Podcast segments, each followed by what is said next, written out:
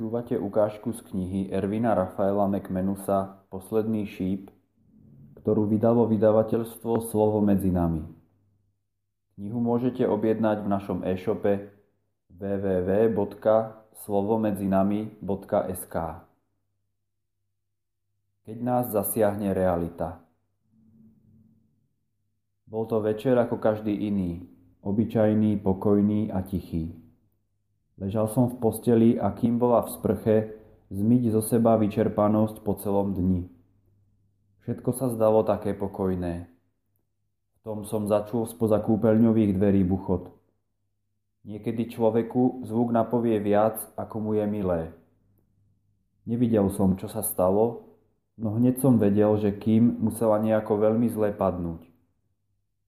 Ak ten zvuk presne sprostredkoval, čo sa stalo, tak si musela rozbiť hlavu o mramorovú podlahu. Vyskočil som z postele a ponáhľal som sa do kúpeľne. Uvidel som ju ležať na zemi. Bola určite otrasená a zmetená a očividne prežívala veľkú bolesť. Ak si dobre spomínam, prosila ma, aby som jej pomohol vstať. Alebo možno som sa jej ja opýtal, či jej pomôžem vstať. Mám to trochu zahmlené. Dobre si však pamätám, že keď som jej pomáhal vstať, uvidel som pod jej hlavou veľkú mláku krvi a uvedomil som si, že bude lepšie nechať ju ležať na zemi. Snažila sa vstať, no trval som na tom, aby zostala ležať a nepozerala sa okolo seba. Nechcel som, aby videla, koľko krvi jej vytieklo z hlavy. V panike som schytil telefón a zavolal som sanitku. Čísla som vyťukával tak rýchlo, ako sa len dalo. Ani si nedokážete predstaviť, aký som bol prekvapený, keď sa na druhej strane linky ozval robotický hlas. Orientačný asistent spoločnosti AT&T, môžem vám pomôcť? Nikdy predtým som na číslo 911 nevolal a takýto nedostatok naliehavosti som nečakal. Myslím, že práve Kim ma vtedy upozornila, že som na miesto čísla 911 vytočil číslo 411. Je zvláštne, ako veľa o nás prezradia chvíle, keď voláme na tiesňovú linku. Ja to bez okolkov priznám. Pohľad na kým, ležiacu v mláke krvi, ma uviedol do úplného chaosu. Ona to volá panika, ja to volám láska. V jednom zlomovom okamihu som mal pocit, že číslo 911 vytáča celý náš národ. Tým okamihom bol 11. september 2001. Podobne ako mnohí ľudia, aj ja si presne pamätám, kde som vtedy bol a čo som robil vo chvíli, keď dve lietadlá narazili do veží Svetového obchodného centra a uvrhli tak našu krajinu do krízy. Išiel som práve autom na medzinárodné letisko v Los Angeles. V tom mi zavolali členovia mojej rodiny a úpenlivo ma prosili, aby som nenastupoval do lietadla a vrátil sa domov. Pravdu povediac, vtedy mi to nedávalo žiadny zmysel. Hovorili o tom, že nejaké lietadlo narazilo do budovy v New Yorku a hoci to znelo tragicky, nedochádzali mi ešte všetky dôsledky toho, čo sa v tej chvíli dialo. Viac sa mi rozjasnilo, až keď ďalšie lietadlo narazilo do druhej veže. Som presvedčený, že mnohých z nás ten deň poznačil a v dôsledku toho sme vedome či nevedome urobili rozhodnutia, ktoré zmenili smerovanie našich hodnôt, rozhodnutí iba aj života. Mne sa toho 11. septembra stali konkrétne dve veci. Nadobudol som presvedčenie, že by som sa mal stať americkým občanom. Narodil som sa v Salvádore a 11. septembra 2001 som bol ešte stále salvádorským občanom trvalým pobytom v Spojených štátoch amerických. Rozhodnutím stať sa občanom tejto krajiny som chcel dať najavo, že táto strata je aj mojou stratou, že táto rana je aj mojou ranou a že nech z tejto tragédie vzíde akákoľvek budúcnosť, som odhodlaný bez ohľadu na následky alebo cenu byť jej súčasťou. Druhou vecou bol náhly náraz ponúk na kázanie po celej Severnej Amerike. Tieto ponuky prišli krátko po 11. septembri a priamo zasiahli do môjho života.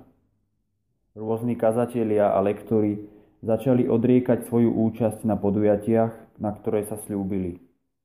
Mnohé usporiadateľské organizácie už do týchto podujatí vložili určité financie a tak za svojich rečníkov hľadali rýchlu náhradu. Začalo sa to jedným telefonátom. Potom prišiel ďalší. Zakrátko som dostal nečakane veľa ponúk. Rýchlo sa o mne rozšírilo, že som ochotný kedykoľvek nasadnúť do lietadla a kamkoľvek sa vydať. Inak povedané, Roznieslo sa, že mi je ľahostajné moje osobné dobro a môj vlastný život. Prišla mi záplava pozvánok. Stal som sa náhradníkom tých najvýznamnejších ľudí v tejto oblasti. Mnohí z nich sa preslávili svojimi kázňami o viere, odvahe a riskovaní, no za týchto okolností mali pocit, že je lepšie svoju účasť odriecť a lietadlom radšej necestovať. Bolo by príjemné veriť tomu, že si ma na všetky tieto udalosti vybrali, no vlastne ma celkom utešuje aj vedomie, že som bol jediný, kto bol k dispozícii. Došlo to až do bodu, keď sa moja manželka začala hnevať, pretože cítila nebezpečenstvo plynúce z rozhodnutí, ktoré robíme. Naše deti boli malé a pre kým nebolo vôbec ľahké brať do úvahy, že ich možno bude vychovávať sama. Pamätám si na jeden konkrétny deň, keď istý známy kazateľ odriekol svoju účasť na ďalšom podujatí a organizátori zavolali mne, aby som tam o týždeň prišiel na miesto neho.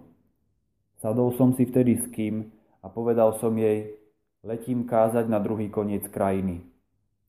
V zúfalstve sa ma opýtala, ktorý kazateľ to zrušil tento raz. Opýtal som sa jej, na čo to potrebuje vedieť.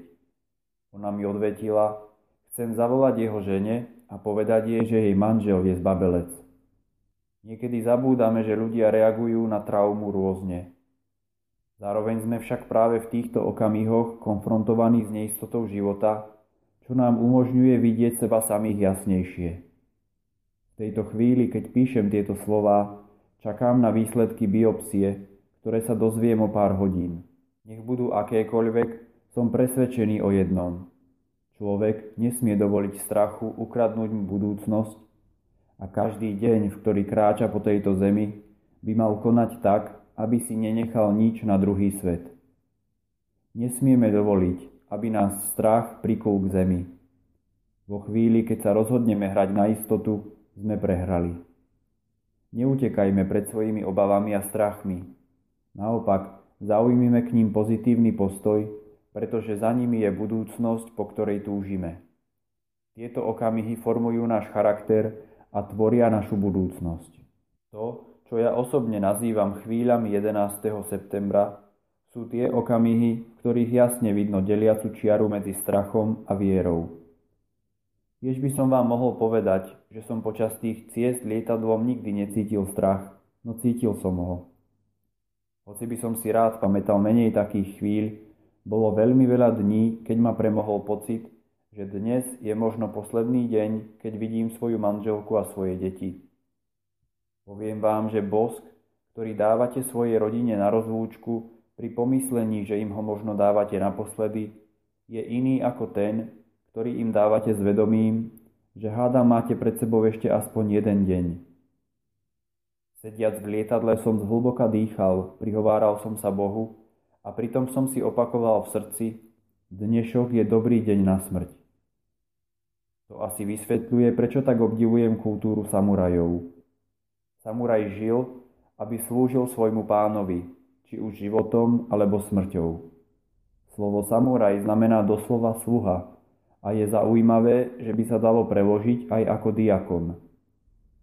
Najpôsobivejšou čnosťou samurajov bolo asi to, že na smrti nevideli nič tragické. Tragédiou bolo len to, keď samuraj nežil život v službe svojmu pánovi. Vyhýbanie sa smrti nie je to isté ako hnanie sa za životom. Som presvedčený, že len ak smrť hodíme za hlavu, môžeme žiť skutočne naplno. Ak ma 11. september niečo naučil, tak to, že si nemám nič nechávať na druhý svet, že mám robiť, čo treba urobiť povedať, čo treba povedať, napísať slová, ktoré treba napísať a prežiť život, ktorý treba prežiť. Čas nás zvádza k presvedčeniu, že je našim spojencom a že nikdy nevyprší, no krutá pravda znie, že on vždy napokon vyprší. Preto by pravdepodobne ani nebolo nespravodlivé povedať, že čas nás klame. Snaží sa nás obalamutiť, že môžeme počkať do zajtra, aby sme urobili veci, ktoré sme mali urobiť už včera. A hoci nachádzame nespočetne veľa dôvodov, prečo ľudia nechávajú veci vo svojom živote nedokončené, tí, ktorí si nič nenechávajú na druhý svet, majú jedno spoločné. Silný pocit naliehavosti.